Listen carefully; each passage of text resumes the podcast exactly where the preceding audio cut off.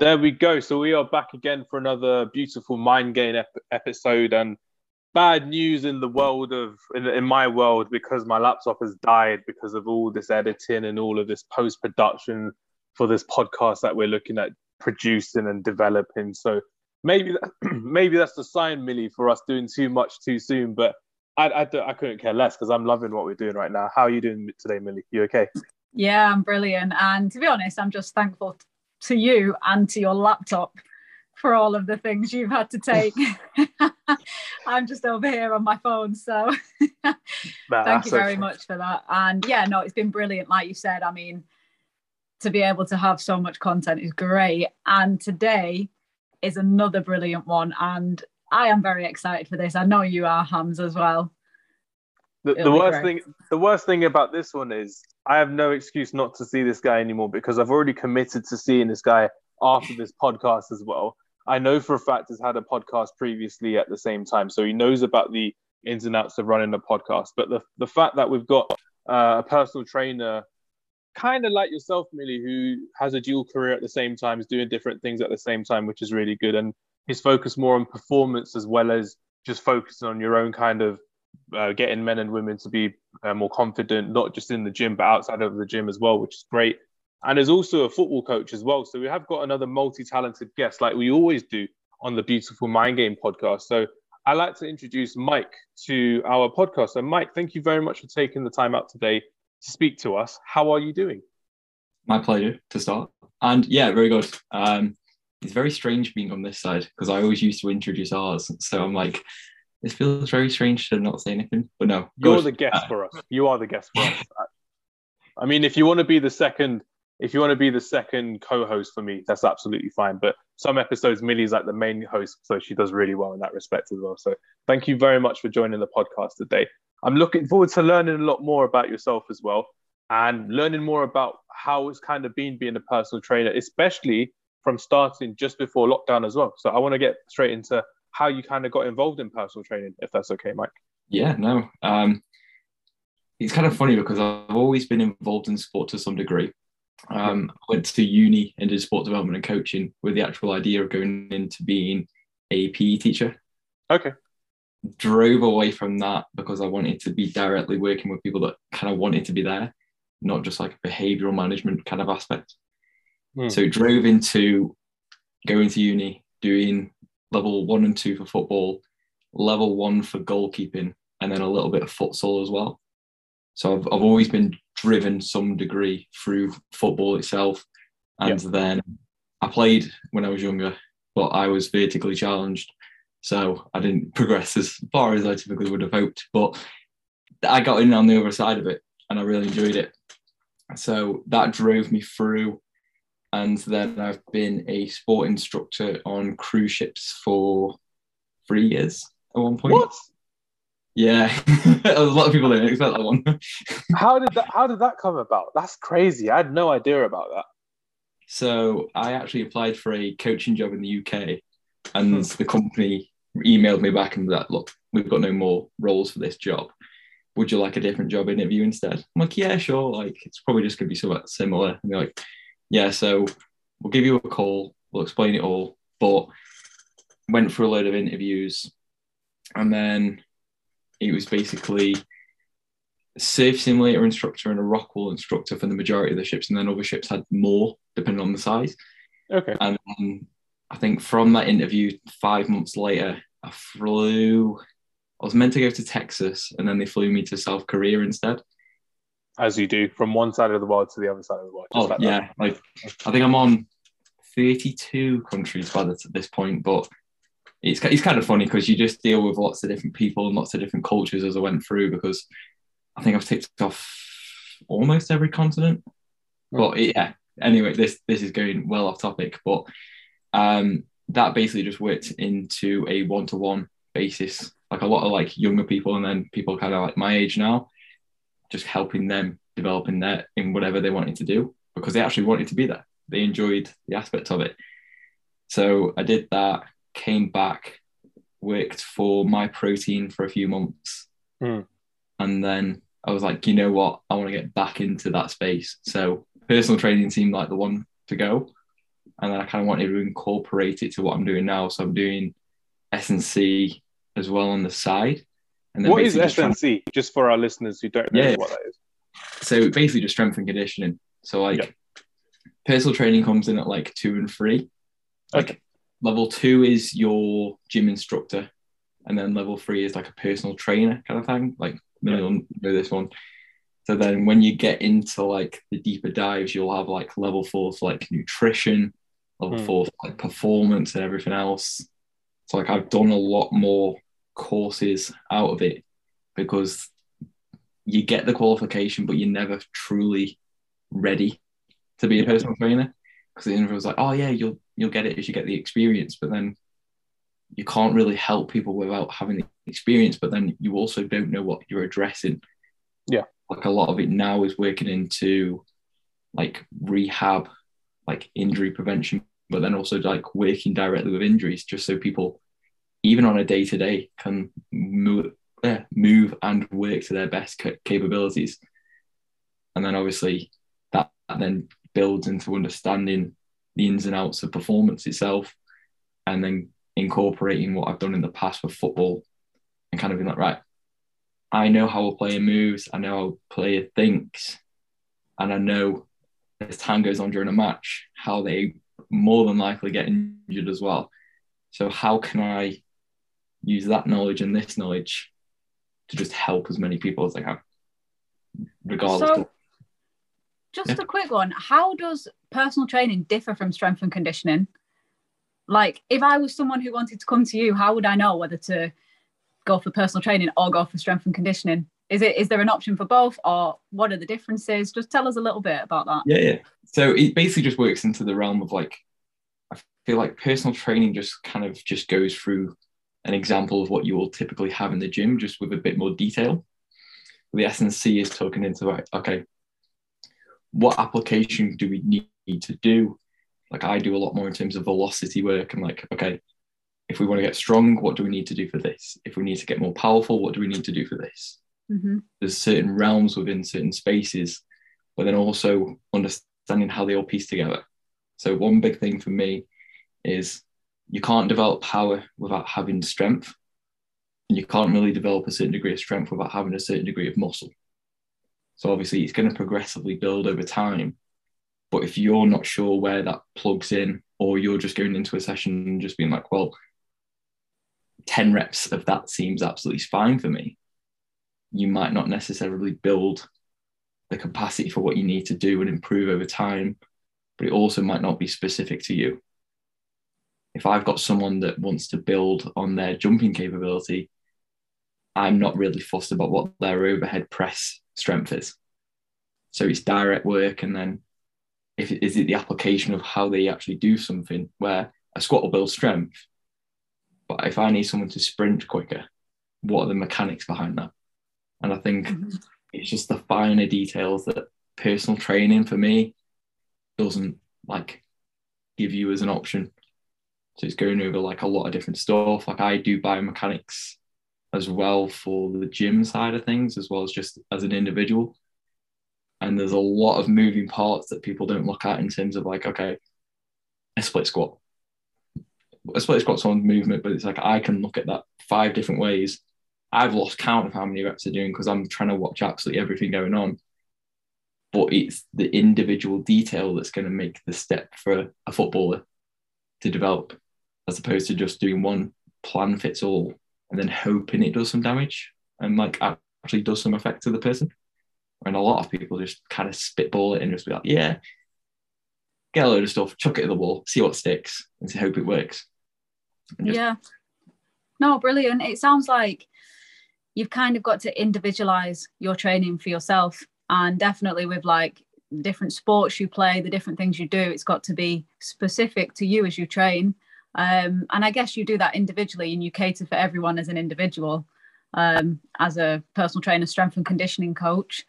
Um, I think that my question for you would be is that only for athletes? So is strength and conditioning only for athletes? Or do you think that everyone can train athletically? Do you think that, I don't know, 50 year olds, 60 year olds can train and should train athletically? What are your or opinions me, on that? Or just an everyday guy like me? Could I train athletically, Mike? Or Hans, yeah. yeah. there's there's nothing stopping anyone from doing anything, but then it comes down to a certain thing of some people just need to move more. Mm-hmm. And for the the factor of some people wanting to move more, they're going to want to do something they enjoy. And if training like an athlete is something that they're going to enjoy, I'm not in a position to say, no, you shouldn't be doing that. I'm in a position to say, right, you want this.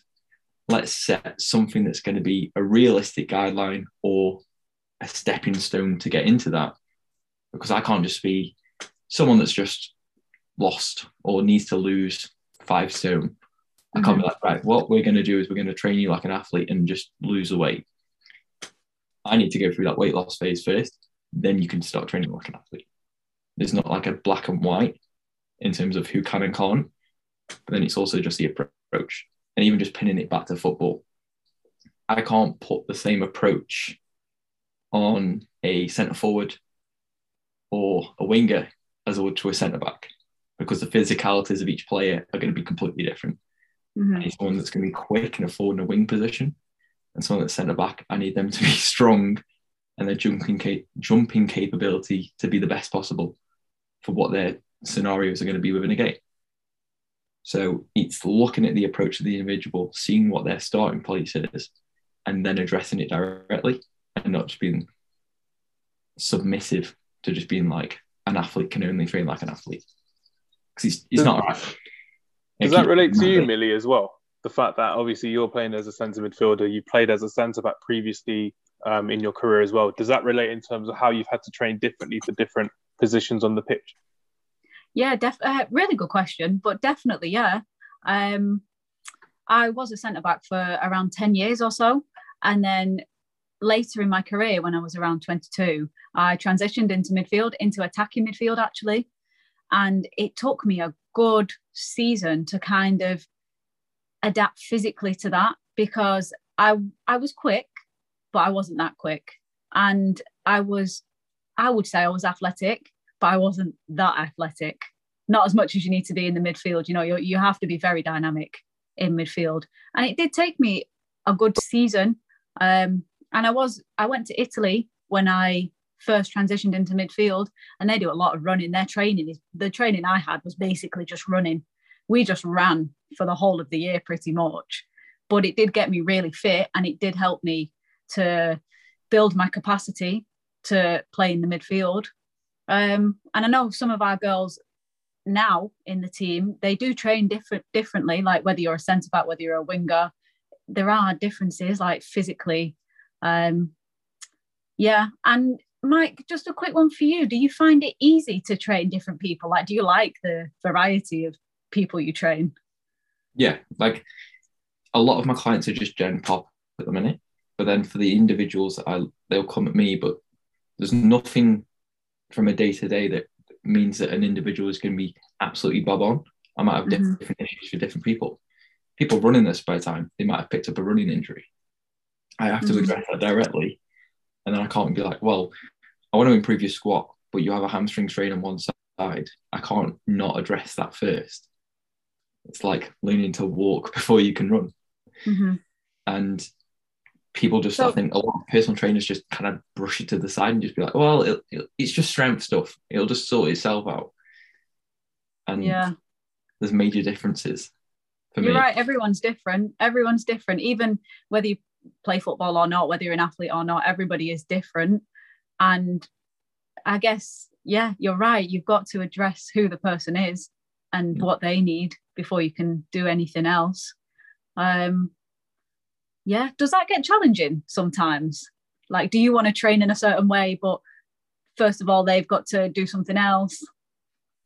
So I think this is potentially a bigger issue within the industry itself as a personal training side is people like to train individuals in the way that the personal trainer likes to be training. And they just carry that over and just be like, well, I enjoy it, so they must enjoy it. Mm-hmm. And I can't, I can't paint everyone with the same brush because then it's just, you can just copy my plan. Because it's like I put my training footage on Instagram. Half the people that follow me might not even need any of it. Yeah. But the people that do, it's great. But then I want to try and work with the people that will need that kind of stuff. And it's like you said about the differences in between the leagues, positions, everything else. Like there's so many different physicalities, even just to run it. Like you, as a centre back, you're really only facing a not eh, you're facing a very big degree between your goalkeeper, what who's to your side, and who's in front of you. So you're 360. If you're a winger, you've got your back to a line, so you only need 180. So it's the ability to turn, chop, and change direction and everything else. And if you've got a leg injury or if you've got a knee issue that's something that's going to keep coming up, mm-hmm. you're going to keep getting injured. So I've, I have this now where it's like someone comes to me and they've got an injury or an issue, like, right, okay, I'm going to spend three weeks sorting that. Then every week, I'm going to start a session, readdress it, readdress it, readdress it. Like, just because it's fixed doesn't mean it's gone. Because then people just hope that the feeling's gone and it gets into a bit more of like the pain science kind of stuff where it's like people are so used to the sensation of a pain after a long period of time that they don't sense the pain anymore doesn't mean that you're not going to cause more damage at that muscle side or that joint side. So you need to address it and just be like, patience is a massive thing. Like you said, you spent a year trying to develop a new position. Most people outside of football will just be like, well, you're just playing football. It can't be that hard to pick up. Mm-hmm. completely different. And I have issue, issues between a knee and a hip, and like, oh yeah, but it's the leg. I'm like, yeah, but the knee is a, a hinge and hip is a ball and socket, and they'll all affect each other down the line. So I can't just be like, this is it. Yeah. So much more. Hundred percent. Yeah. Definitely, because with me, why I stopped uh, boxing, amateur boxing, was because I had a recurring knee injury from from when I was younger as well. Probably established it when I was playing cricket or football um, as a teenager, and it's just one of those things that they said what you just said now. Like my trainers, they're like, oh, if you don't address it properly, you may not be able to walk as, as well or run as well and do this and do that. So I stopped boxing completely um, back in like 2020, and it was it was quite sad because I really enjoyed boxing. I really enjoyed the fitness side of things as well. But now I just play football every week, two three times a week. But it's not as hard on your knees. And people think, oh, because you're outside, you're running, it's more hard on your knees. But it's definitely harder when you're boxing for two minutes around, three minutes around for an hour or so than it is to run for an hour as a footballer because you get to have breaks in between. The ball's not always in your area, that type of thing at the same time. So it really re- uh, related to me when you talked about how one part of your body can affect other parts of your body as well, Mike, because there's so much that people will just shrug off. They'll think, oh, yeah, if something's hurt for me, it will just be that bit that needs to be uh, mended or focused on. But it's not the truth, is it, Mike? Is it? No, no. Like people look at it and just be like, the pain is the pain at one joint is just one site. And it's like I look at lower back pain as a major issue with people. And it's like you'll look at something called the kinetic chain, which is basically everything running down ankle, knee, hip, um, right down to the spine, all the way up. And if there's a weakness within one part of that chain, the, the, the load which would perceivably be put on that site would then be spread to the side either side. Weak glutes, lower back pain, etc., etc. That's like a dead basic easy one.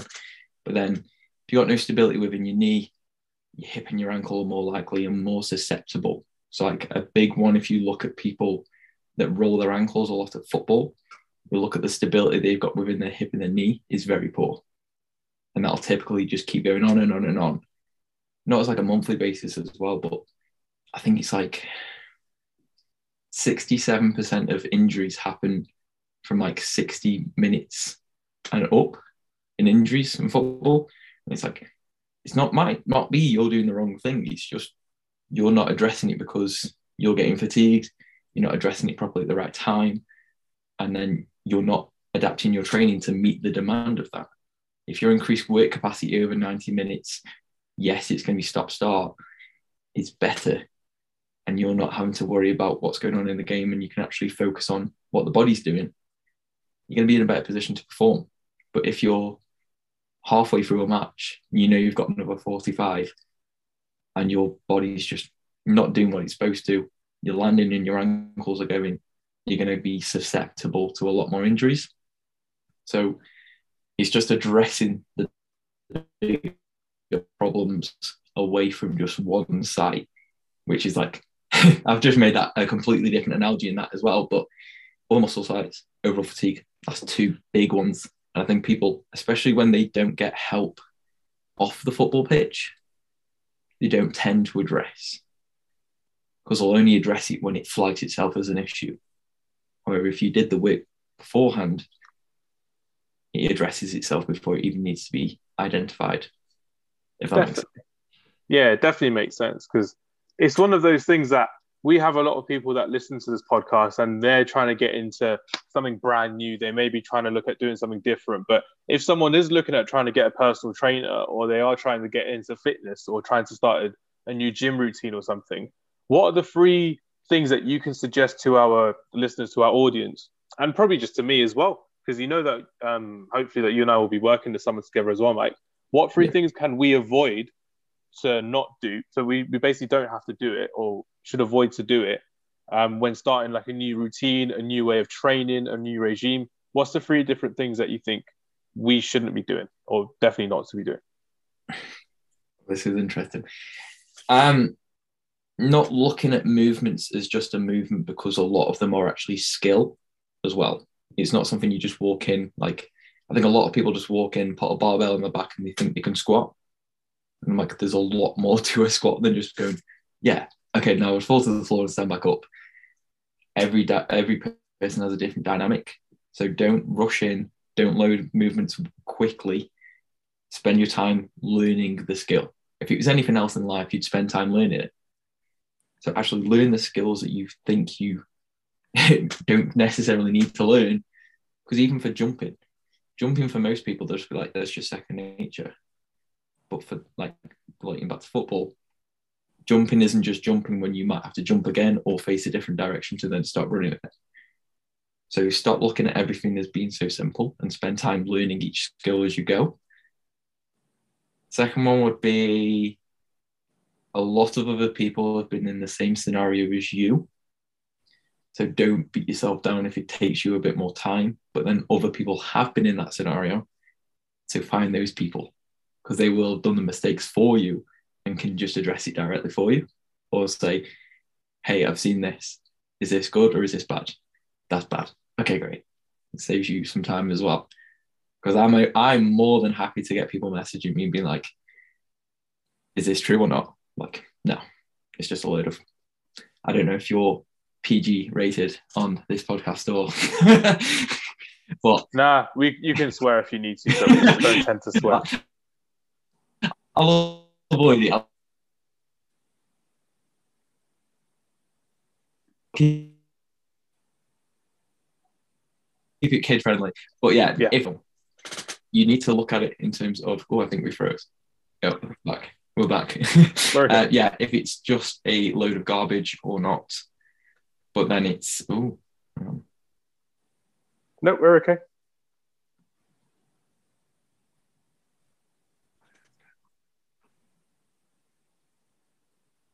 Oh, we good? We're good. We're good. Yeah. I was like, I'm not going to keep on ranting because then I'm going to forget what I said. Um, so, so it's going to be one of them ones where you just learn and ask. Don't be afraid to ask. That's a massive one. Definitely. And the third one. Oh, there's, uh, there's no black and white. Oh, Gonna have to elaborate on that. Yeah, yeah. Oh, oh yeah. Don't worry. Well, there's like there's not a specific thing that you need to be doing to get results. Yep. You don't have to follow what this person's doing. You don't have to follow what that person's doing. I think confidence is a big one that I get, especially with women that come to me as clients. Okay. People come into the gym and women come into the gym and I think they get quite. What's the word? I don't there's just a lot within fitness, and especially if you get into the S and C side and the strength and conditioning side, there is a lot of information and there's a lot going on in a gym. You've got loads of machines, you've got loads of free weights, and it's like, where do I put it to work this, etc., etc. Just because everyone else is doing it doesn't mean that you need to do it. but then it's just spending the time and then just being like, right, confidence is one of those things will come with knowledge. And when the knowledge is developed, everything else will develop on its own. Because mm. I, I think knowledge is power, as the old saying goes. And once you have that, you can walk into a gym, especially if you have a plan as well. You can walk straight in, right? I'm using this, this, this, and this. You're not standing there like, I don't know what I'm doing, which I think is why a plan on its own, for as much as it will be directly involved to the person, like I said earlier, in terms of what they need, it gives them the confidence to not waste a load of time in the gym and then also be doing stuff that could potentially get them injured because I'm big on the, the warm up and making it ideal for the person. But then also making it time efficient because for footballers, if you're training two, three times a week and you're playing, you haven't got the time to be training like three, four times a week in the gym. Mm-hmm. Recovery just take too much. So you need to look at it in the fact of like, okay, if I can only get two sessions in a week, what phase of my cycle am I actually in to actually then do I need to develop strength? Do I need to develop power? Okay, how can I do that in two sessions? Let's let's design a plan to that. When do I fit that in with my within my week? Okay, that's another question we address. You leave no stone unturned, especially for my side. Like I want to help someone and set them up to a position where they don't have any hesitation in what's going on. Because if they are, then, then they're going to get unsure, then they get nervous, and then they start doing stuff off plan and potentially cause a greater hole of recovery. Or even worse, just get injured. Because Definitely. Go on, think, carry on. no, I've, I've, just got a bit of a rant there. Um, there's an there's a thing I can't remember what the principle's called, but it's minimal effective dose, um, maximum recoverable volume. So mm-hmm. you'll get this a lot with football when there's there's a certain degree of work where you do a little bit of work and it's going to be beneficial. So it's an it's a bell curve, and it's like yeah. you can if you get to a certain point where you put that much work in, and it's not going to actually help your performance, it's going to start being detrimental and then it's going to put you in more of a hole, and then it's going to start affecting your game day and your recovery. So, my fr- going back to just saying the free, going in the plan and having confidence. I've, I've gone that long. I've, black and white, wasn't it? Yeah, so that was black and white. Mm. Um, confidence is probably making it four. Yeah. Um, that much of a rant that I forgot. I have a question off the back of the first one. Okay. Which was you said something about doing a squat and just putting like, I don't know, eight kilograms on the bar and just squatting down and up. Yeah. I, th- I feel like the squat is a massive exercise. What everyone knows how to do, everybody knows what it is. My mum knows what it is. Yeah. What it's is it, Millie? I don't know what it is. You don't know what it is. I'm joking.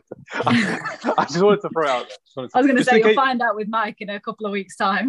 Definitely. No, just in case you don't, if anyone doesn't know what it is, can you just explain what it is, just for our listeners who's never done exercise and never been to the gym or never done any personal training at all? What would it What would it look like for a squat, Millie? For me. Yeah. It's basically how I like to describe it is when you stand up off a chair, yep. you're using the same muscles as you use as a squat or when you sit back into a chair. Okay. It's basically you're coming up and down and using your leg muscles. And it's a compound move- movement. So you're using a lot of muscles at the same time, basically. Fantastic. And probably that's why it's one of the best exercises. But there are a lot of variations, let's say, of technique. And I was just wondering one, why is it important that we have the right technique on exercises? Um, and two, how can someone learn the right technique, the correct technique? Because there's so much information out there. Where can you go to? Is there a right technique? It comes down to the individual. Like I'll go over the biomechanics of it, and you'll have certain squat variations that will work towards the glutes more, work towards the quads more and it's it's very subtle. But then it's also working in the individual. So I look at it in terms of like limb length. Really long legs, the squat mechanic that they will have to someone that's got really short legs is going to be completely different. So it's addressing it in terms of like, okay, how are you going to be the most comfortable within this movement when you've got a load on your back as well? Because if you've lost your head before you go under that bar, I can guarantee you're going to lose your head when it's uh, when you're in the bottom position and trying to stand back up. So squat variation is going to be dependent on how the com- person feels comfortable and confident. Because even off the top of my head, barbell squat, safety bar squat, dumbbell goblet squat, front squat, heel elevated squat, like the list goes on. Box squat. Uh, what was the first part of your question again? Sorry, I, am going off. How does someone? What is the importance of good technique in the gym? Oh, okay, yeah. So obviously the the body's meant to move in certain ways. That's a, a blanket. Everyone should know that. Um, mm-hmm. if we are not moving in the way the body should be moving, we're more susceptible for injury, especially if we're moving in certain directions where like we're letting the lower back um, lengthen too much and causing an injury. When it comes to movements like the squat, the deadlift, and everything else, because they are a free weight movement, they can go wherever they want. So for you can look at it in terms of certain power output. So do you both know a hack squat? No idea. Never heard of it in my life. so I'm not even joking. I'm not joking. So it's basically a squat where you just run on the track of a machine. So you've got like a shoulder pad and you basically just load it up in that way. Okay. So for that, if you're doing anything in terms of strength work, 95% of the work you're going to be doing is force output. And 5% is just making sure that your joints are in the right position to do so. Hmm. A squat, this is when I spoke about the skill part of it earlier. You've got to think a lot more in terms of right, am I in the right position? Am I balanced in the right direction to make sure that I can execute this? So then you can't start saying like, okay, it's 70% power to make sure I can actually get stand back up but it's 30% stability to make sure that I'm not falling back with this bar on my back. Hmm. That's when it comes important that when I said earlier, it's a skill to learn the movements. And you, you need to learn the skill to help develop that power phase instead of just being like, yeah, I can just load away on my back and then I fail. And then if someone's spotting behind me, it just makes their life harder. And it's also a lot riskier. And that happens with everything deadlift, or even a deadlift you can mitigate that and change it. So a trap bar deadlift. Trap bar deadlift is basically just a hexagon bar, but because of the positioning of the bar, you're a lot safer. And it also takes a little bit more strain off your lower back and your hamstrings because it involves a little bit more quad work.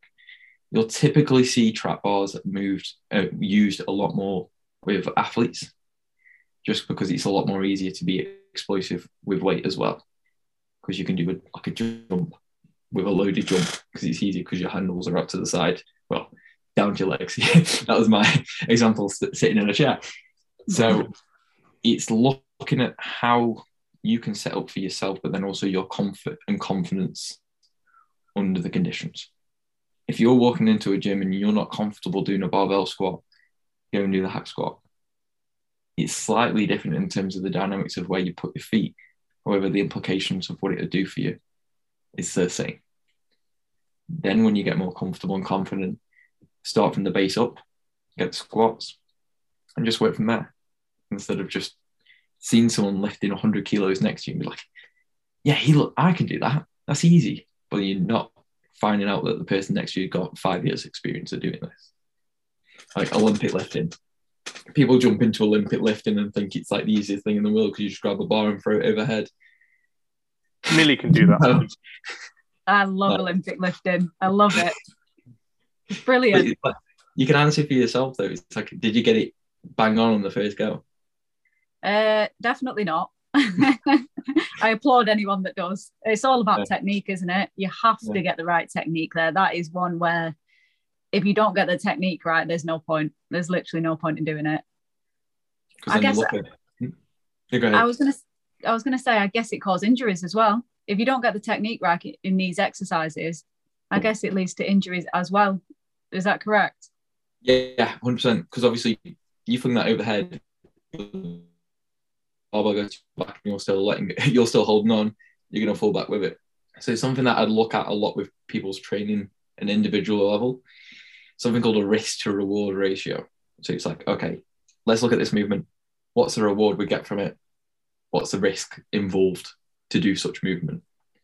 Anything that's involved in a machine, if you generally fail, you fail in the way the machine intends to. And 99% of the time, there's a, a fail safe or a safety like clip or end of range. Anything else with a barbell squat, you've got a rack, but then that increases the risk. Everything going forward, Olympic lifting, risk to reward, you're probably looking is the highest. But then it's like, I'm not going to give someone that doesn't need to Olympic lift Olympic lifting. For someone that needs to develop the power, okay, yes, we're going to have to spend a bit more time, but the reward to this for you is going to be a lot more substantial. So if we can time this right to the right time of year, because I'm not going to do this middle of the season, preseason work. Okay, great. Got a bit more time to spend on it because we're not playing as many games. Yes, training's up, but then we work in terms of work capacity work is increased. So our aerobic capacity, so like running range as an easy example, is increased. Okay, let's look at something that's going to be a little bit more demanding physically in the gym, then take our less physically exertive work into like mid season. Because that's like, I think a lot of people would call it like the maintenance phase. And I, I don't really like calling it the maintenance phase because I feel like that's just saying what you, you're setting yourself not to develop. Could you call it a foundation phase or something like that? Say again, sorry. Could you call it like a foundation phase? If, for example, let, yeah, let's take Millie for example. Actually, is her preseason coming up soon? Yeah, go on, Millie. It's the prime example. Me using you as an example for personal fitness. You've got your season coming up in September. You mm-hmm. may want to try learning two, three different exercises, which could help you stamina wise, strength wise, and probably let's say for example you want to work on your lower body and you want to you want to make sure that something's working, but you've never tried these exercises before. And Mike's here as your your strength and conditioning uh, trainer as well. Obviously, we know you're a personal trainer by trade as well, Millie. So you have had that experience at the same time. But what would you be looking at from Mike in terms of how he can kind of drip feed this new information into you in terms of this is why this exercise would work really well. How can that kind of work for both yourself, Millie, as, as let's say the student, and for Mike, who is going to be the trainer teaching you new different ways? Because again, we've learned over this podcast, it's not all about giving you all the information, all the information all the time. The drip feed is quite a good way of hosting new information. But I'll start with you, Millie. Actually, how do you think it would kind of work if you were to learn some new exercises because of the benefits of why um, it can help you going forward as well to bring you something new to your training at the same time. I mean, yeah, personally, if there is something new and I knew it was going to help me, I would do it 100%. If it was going to help my game, there's no doubt that, yeah, let's do it. And I guess this off season now is the window that everyone panics and everyone's like, oh, I need to get do this training, this training, this training, this training all the way up to preseason because everyone wants to go into preseason flying nowadays. Everybody that you know is on their game wants to do that, um, and I think for an athlete and from what I know, it's important to build the muscle during this part of the season. It's important to build the building blocks because we don't get chance during the season. Really, we don't get chance to do the heavier weights, the muscle building. It's more about like keeping that muscle and maintaining it. We don't like the maintenance phase wording, but it's about maintaining and like periodization throughout the the season. So I guess going into the off season, it's a great question. I would want to learn these new exercises um, for me personally as soon as possible. and yeah, I mean, honestly, yeah, if there's an ch- opportunity to learn and to do it, now's the time because you get what? Not even you get a month or so, six weeks off. Yeah, six weeks, crazy. And then you're back like into pre pre training, then you're back into pre season training, and then back into exactly. the routine of it for the rest of the season as well. Mike, what do you yeah. what do you kind of add to add to what Millie just said as well? Anything in particular stand out for you from what Millie said? So obviously, it's the people I think address a off-season phase is a learning phase, and there's never a really a time when you can't not learn something. It's just your ability to address the period and just be like, well, obviously, you know, on a week-to-week basis, and especially when it comes to the weekend, that's your most physically demanding. Mm-hmm. Nothing stopping you actually being able to learn a movement just at a lighter load. Like Olympic lifting, I'm not coming in and saying, right, I need you to Olympic lift 100 kilos, mm-hmm. like clean and jerk. That's like that. That would be your off-season work. But moving with a barbell isn't overly exertive, especially if you do it away from training and everything else. So if we're looking at it in terms of actually learning movements, I don't think there's just one specific period. I think like I have a a mini system at the minute, and I just I don't particularly like it because it's basing it off the off season ending and then going through. So it sets very short windows of opportunity for muscle building phase, strength phase, power phase. There is a principle I learned from, and it's old. It's Mourinho from his Porto days. That he used something called morphocycle. Okay, I've heard of that. Yes, so he basically adapted the training method and worked on different things away from the game day. So it's obviously like the strength phase when we're working at max strength and 100% is going to be our most exertive phase. So obviously that's going to stay away from a game day. But everything that's going to be like a priming kind of thing, where it's like light load, explosive movements, is going to get your body primed and ready to go into the next game. So I think a lot of people kind of just set everything as block periodization, which is mm-hmm. basically like a month at a time, six weeks at a time. And not to like copy it out and just be like, well, no, you just follow the same program all the way through. It obviously is different if you have like midweek games, but then you just adapt it ever so slightly. But then you might have a time when you might not have a game for two weeks. You know, that time in the winter season. Yes, it's halfway through the season, but because of weather implementations, you might not have a game for three weeks. Pitch is frozen, waterlogged. Doesn't mean your training has to stay exactly the same when you're not playing as many games and of course during the pandemic as well. Uh, so the pandemic, obviously, a couple of years ago, when people had that opportunity to train from home, and one prime example I can take out is when um, Bayern Munich midfielder Leon Goretzka, he literally changed his body from being just a slight centre midfielder to being almost like a bodybuilder shape, and he really worked hard on his body in that block periodization that you said as well from March 2022. And remember, Germany were the first nation to bring back uh, football from the pandemic as well. Now it's end of May, early June as well into stadiums, and it's, it was crazy to see how he just changed in one month just on focusing his mentality, no, not really on his mentality, but on his on on his mood because he went from being like a like I said a slight midfielder to a uh, to a, like an almost bodybuilder. So I can put that picture on the edit later on, and you'll all see everyone watching. But Mike knows who it is. Millie, do you know who I'm talking about? I know who you're talking about. Yeah. Um, do you remember that that build up from what he would look before and then how he looks now? It's crazy. Yeah. how like how did that affect his performance? Do you know? He's become even better. He's become like Germany's number one midfielder now. Really? Literally, yeah. Because before he'd be like a squad player in and out of the team. He won the Champions League that summer as well. He won the Bundesliga this season. He's recovered from his injury splites at the same time. At the same time, he used to be uh, as a younger player be a lot more injury prone as well. So he actually improved even more physically as well as uh, as a football player as well, which was crazy to see. Something's in the water at Bayern, I swear. Hmm. And that's what happens when players go to different play, uh, teams around the world. Like Gareth Bale, he bulked up when he went to Real Madrid. Benzema's one of them as well. Ronaldo, obviously, he became a monster when he went to Real Madrid from a slight winger to the beast that he is now as well. Robert Lewandowski again at Bayern Munich. And that's what a lot of these top football clubs, I know we're not really talking about football today, or we are, we're merely on the podcast. We always talk about football. But in, in that kind of sense, it's kind of like a really good example of that as well. And there's a, a former cricket player who Uh, he became a bodybuilder actually. Chris Tremlett used to play for England. I don't know if you've heard of him, Mike, but he's someone who uh, literally he went from being like a slight tall man to being like a proper bodybuilder.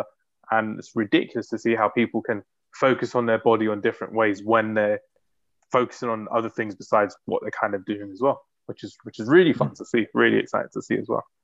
Um, but Mike, we are at the end of the podcast coming up. Millie normally has some quick fire questions for us as well, and she loves this part of the podcast. I've seen recently how she really enjoys having loads of different job interview type questions. And to be fair, I've joined in as well. I've joined in as well. It's like we don't want to do the same ones all the time for different for same for different people. But uh, Millie, I'll let you start off with the quick fire questions, and I'll end the podcast today. If that's all right. Okay, of course, yeah. So, Mike, I wanted to know if there was somebody. Let's go with three people you would love to train. Any three people in the whole world you would love to train. Who would they be? It'd be like me, Millie, and someone else, I guess it's interesting when you say it's trained because they're going to learn from me, but I, there's certain individuals like Ronaldo and Louis, as we've just said then, and it's like, yes, I'm training them to help them, but I also learn in their physicality as well. Because for the phys- for as much as we spoke about personal training and everything else, it's the mentality of what they drive to be able to be like, recovery is never going to be ideal. So you need to look at it and be like, right, they have had a certain mindset instilled into them to just keep pushing and to keep progressing. Mm-hmm. So I'd probably say those two, and then probably a youngster within the league. Probably either Phil Foden or Phil, Phil from Stockport. Yeah, uh, Conor Gallagher. Ooh, because obviously their physicality is already are quick, hmm. and if you can get them strong as well, yeah, that that'd just be a killer combination for me, especially because I think a lot of youngster foot, young footballers worry about putting on too much muscle and then the, they lose the physicality of sprinting. That's not always the case. Do you know who I? Do you know who I think would be really good to have like to look different in like five six years? The left back for Crystal Palace, Mitchell. I think Tyrick Mitchell, with the slight figure that he is, I know he's only like a kid, like 19, 20 years old. If he was to look like Roberto Carlos, prime Roberto Carlos in like five, six years with a proper personal trainer, that would be absolutely fantastic. Uh, personally, it'd be really good to see that as well. Yeah. Just, just following, yeah, just following on from Millie's question, who are the three most famous people you trained or worked with, Mike? I wouldn't really say anyone famous at the minute. No. Um, are you working with athletes at the moment? A couple, yeah but mm. it's, it's just the development phase for me because obviously it's quite hard at this phase when we're literally just about to wrap up the season. So like mm. a lot of conversations I'll have with people are now. yeah, because that's when pe- footballers begin to realize like this is my time to develop, and I've not thought about that. Like I said earlier, skill development phase doesn't just start at the end of the season. It's like a couple of weeks before. Yeah. That's exactly what I did last week, by the way. I thought, oh God, it's time. yeah. And it's like there's nothing stopping you going through the prepping phase in terms of like all the movement prep and the warm up prep because you've just had an entire season and you're probably going to downplay a couple of the weeks just to recover, then just panic and then push into a like a strength phase. So it's like, okay, yeah, long demanding season. Can we start putting in a little bit of prep work so that we're actually physically able to move a little bit better and then progress into a strength phase pretty much straight away, as opposed to just finishing the season feeling really stiff and really sorry for yourselves. So taking a bit of downtime of them precious few weeks that you have to truly push aggressively towards getting some strength and getting some power mm-hmm. and then go from there. So it's a lot of people leave time on because um, even for the prime years of a footballer, especially if you looked at it in the Prem, you properly get into the season when you're 20, 21 and retire when you're 30, that's 10 years, that's 10 pre-seasons. Mm-hmm. And if you're looking at it as you get two months, you're saying 20 months of your career, you can only develop and you're wasting two weeks, three weeks of that to rest. Mm-hmm. You're probably looking at about a year to develop in 10 on actually being a better player physically. So yeah, that's what I don't think. Insane you can't look at this the off season as the only time to develop. Yeah. That is such a small window. how important is that balance then? Just quickly, how important is the balance from rest and I don't know, you take two weeks off to really recover because they're so important as well. Once you finish the season, it's so important to take them. But then, how important is that balance to then, I don't know, on week three, let's say you don't want to go smashing the gym straight away and running 10K a day. Do you know what I mean? You've got to yeah, yeah. gradually get into it, right? So you can look at it in, I can, I can add one word and that'll make it a completely different game just active recovery. Mm-hmm if you completely drop off and you go and sit on the sofa for two weeks, it's going to take you a lot longer because your body's going to feel even more battered. Everyone that I have, even as a performer now, like everyone lad that plays rugby twice on a weekend, if I don't get him moving on a Monday, he's going to feel sore for a lot longer mm-hmm. at that time. How do you do that? What is active recovery? So looking at the movement and the mobility that we currently can access, and then also just keeping it a, a steady pace so you look at it in terms of heart rate training, and it's like, right, well, that's that's basic work, capacity work. When you're looking at saying you can't complete a game when your heart beats at 170 beats per minute because you you physically can only keep that up for like five minutes. Mm-hmm. You need to be able to regulate your heart rate for like 140, 130 because that's the potential to regulate it for an entire game. If it's as easy as just saying, right, what we're going to do is we're going to stick in, we're going to work at 130 beats per minute, do some lifts, so low intensity, steady state, jump on a format that's not too demanding, typically a bike, because obviously you've got the impact of a treadmill and running. So it's nice getting the joints moving, look at the mobility that we can access, and actually just keeping the body generally fresh in movement, mm-hmm. like dynamic work, not just going and doing static stretching because nothing that you do as a, footballer or an athlete is static. Mm-hmm. You need to work in terms of getting that athletic base down, getting the dynamic working, and improving that capability. Mm-hmm. So that when you get to that second and third week, it's not just a complete culture shock to you to actually just start and get it straight into it. Because then you don't panic, then wait another one or two weeks, prepare it again. Yeah. Next thing you know, you're halfway through your preseason.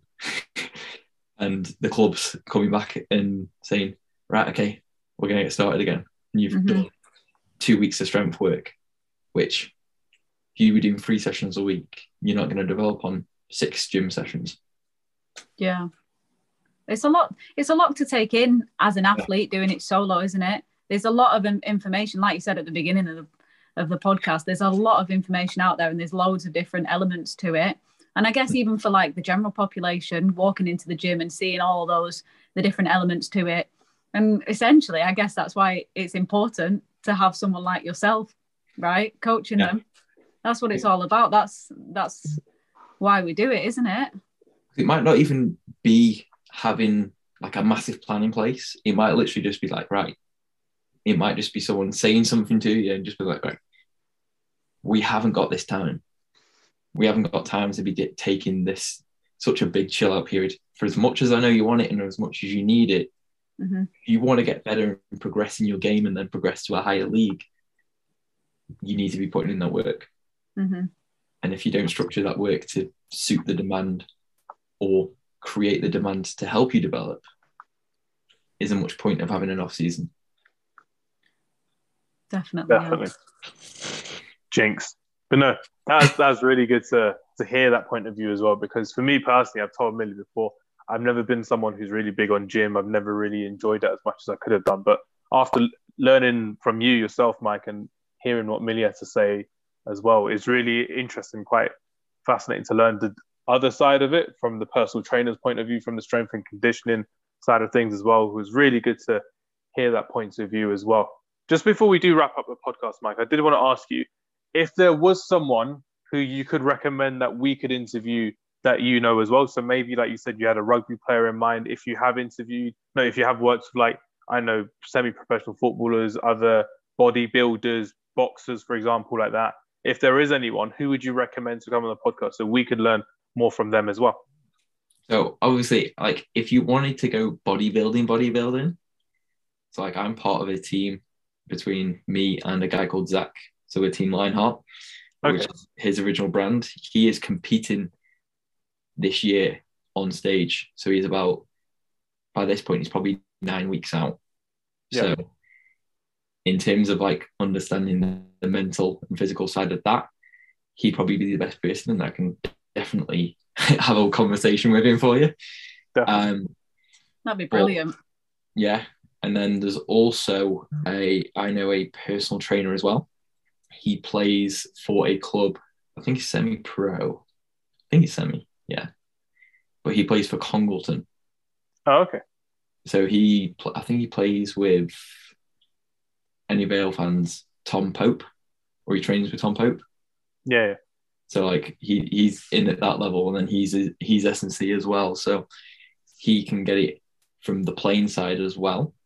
Like I'm the I'm the outside in, he's the inside out. yeah. so, yeah. so that might be an also good one for you. But I can definitely speak to Miles as well because Miles is also my co-host for my podcast. Exactly. so he's used to podcast as well. Mm. So yeah, it's that'll be two options. Um, but then I can definitely recommend some more to you. But um, as I hopefully develop within my career, because it's not been the best two years to be a PT. But we're coming out of that stage as well, and everyone's coming yeah. back into it. Like me, I'm coming back into it, and we're going to be working together hopefully this summer, Mike. So I'm looking forward yeah. to hopefully looking like the brown Henry Cavill by the end of the summer, which will look really well. Millie, that went over ahead as another film reference. It did. yeah. Don't worry, this happens all the time. Basically, Henry Cavill was the man that plays Superman. So um, it was like ah. a brown ah. Superman reference type thing. So okay, yeah. Makes yeah. more sense. Definitely, but Henry Cavill's a, a, good actor anyway, which is quite good. But uh, no, before we wrap up, Millie, I just want to say thank you very much for your time today and uh, your efforts on the Beautiful Mind game. It's always appreciated. It's great work that we've had all week, as always. It is. Mike, I wanted to thank you for your time and your efforts today on the podcast. We will leave your description of your social medias below in the in the description below. And do you want to just let us know before we wrap up what your podcast is about? Because you said you haven't been doing it recently, and hopefully, if we get back into it, it'll be good to listen to some new episodes from um, your podcast. So, what is it about, Mike? So it's, we call it two PTs one podcast, um, mm. and we basically just address like either conversations that we've had with clients directly or questions that we get a lot from clients. So the most recent one that we did was about carbs. Yeah. But we looked at it obviously from the Gen Pop approach that most people think carbs are evil. Mm-hmm. But also because I do sport nutrition as well, um, cover it from the actual performance side as well. So not just looking at food as food, but like what's food going to do for us in the performance yep. aspect as well. So general stuff like that. A little bit more deep dive into like specific topics because I've well we've both gone into menstrual cycle for women as well and generally performance as well. I've run like mini courses and that for clients in the past. And then just generally just half the time we just go off on a tangent and just chat because he's a Man City fan as well. So we just like, have a good laugh have a natter, and then it's generally just fitness and PT content. Two PTs in a pod would have been a good podcast name. Get it? Two P's in the pod. How have you not? How have you not got that? Two PTs and the podcast. Like two PTs and the pod is such a wordplay. Works so well. We asked our followers at the time, and that was like because we we initially launched it on lockdown. So well, we've got all the time in the world, so we might as well. Same yeah. format as it. That's why I've got the mic as well. So it kind of works uh, for me. Um, but yeah, it's just general natter half the time. But yeah, no, YouTube, Spotify, iTunes, Anchor, I think as well. He deals with the Anchor side, I deal with the YouTube side. Um, just find two PTs, one podcast, and you'll see my ugly mug and Miles. And yeah. Fantastic. Nicely done. By the way, Millie's a Man City fan as well, so you, you could have another Man City fan on the podcast as well. I am indeed which needs to be. I'm done. partial. I'm partial. I've had eh, I've had ex girlfriends that are City fans, so they took me to games.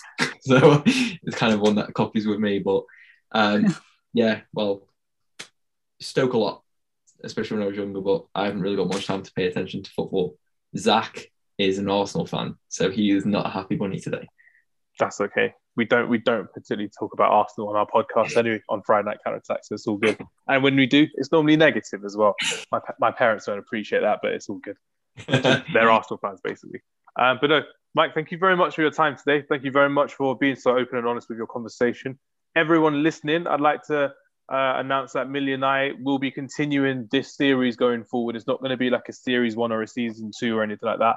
We are looking to continue this further. So we are looking at moving things forward. So that's why if there is anyone out there who wants to come onto the beautiful mind game, who has a story to tell, who is an ordinary person but has an extraordinary story, just like with Mike today as well, feel free to get in contact with us on social media or on YouTube or any of our other social media platforms that you'll see as well.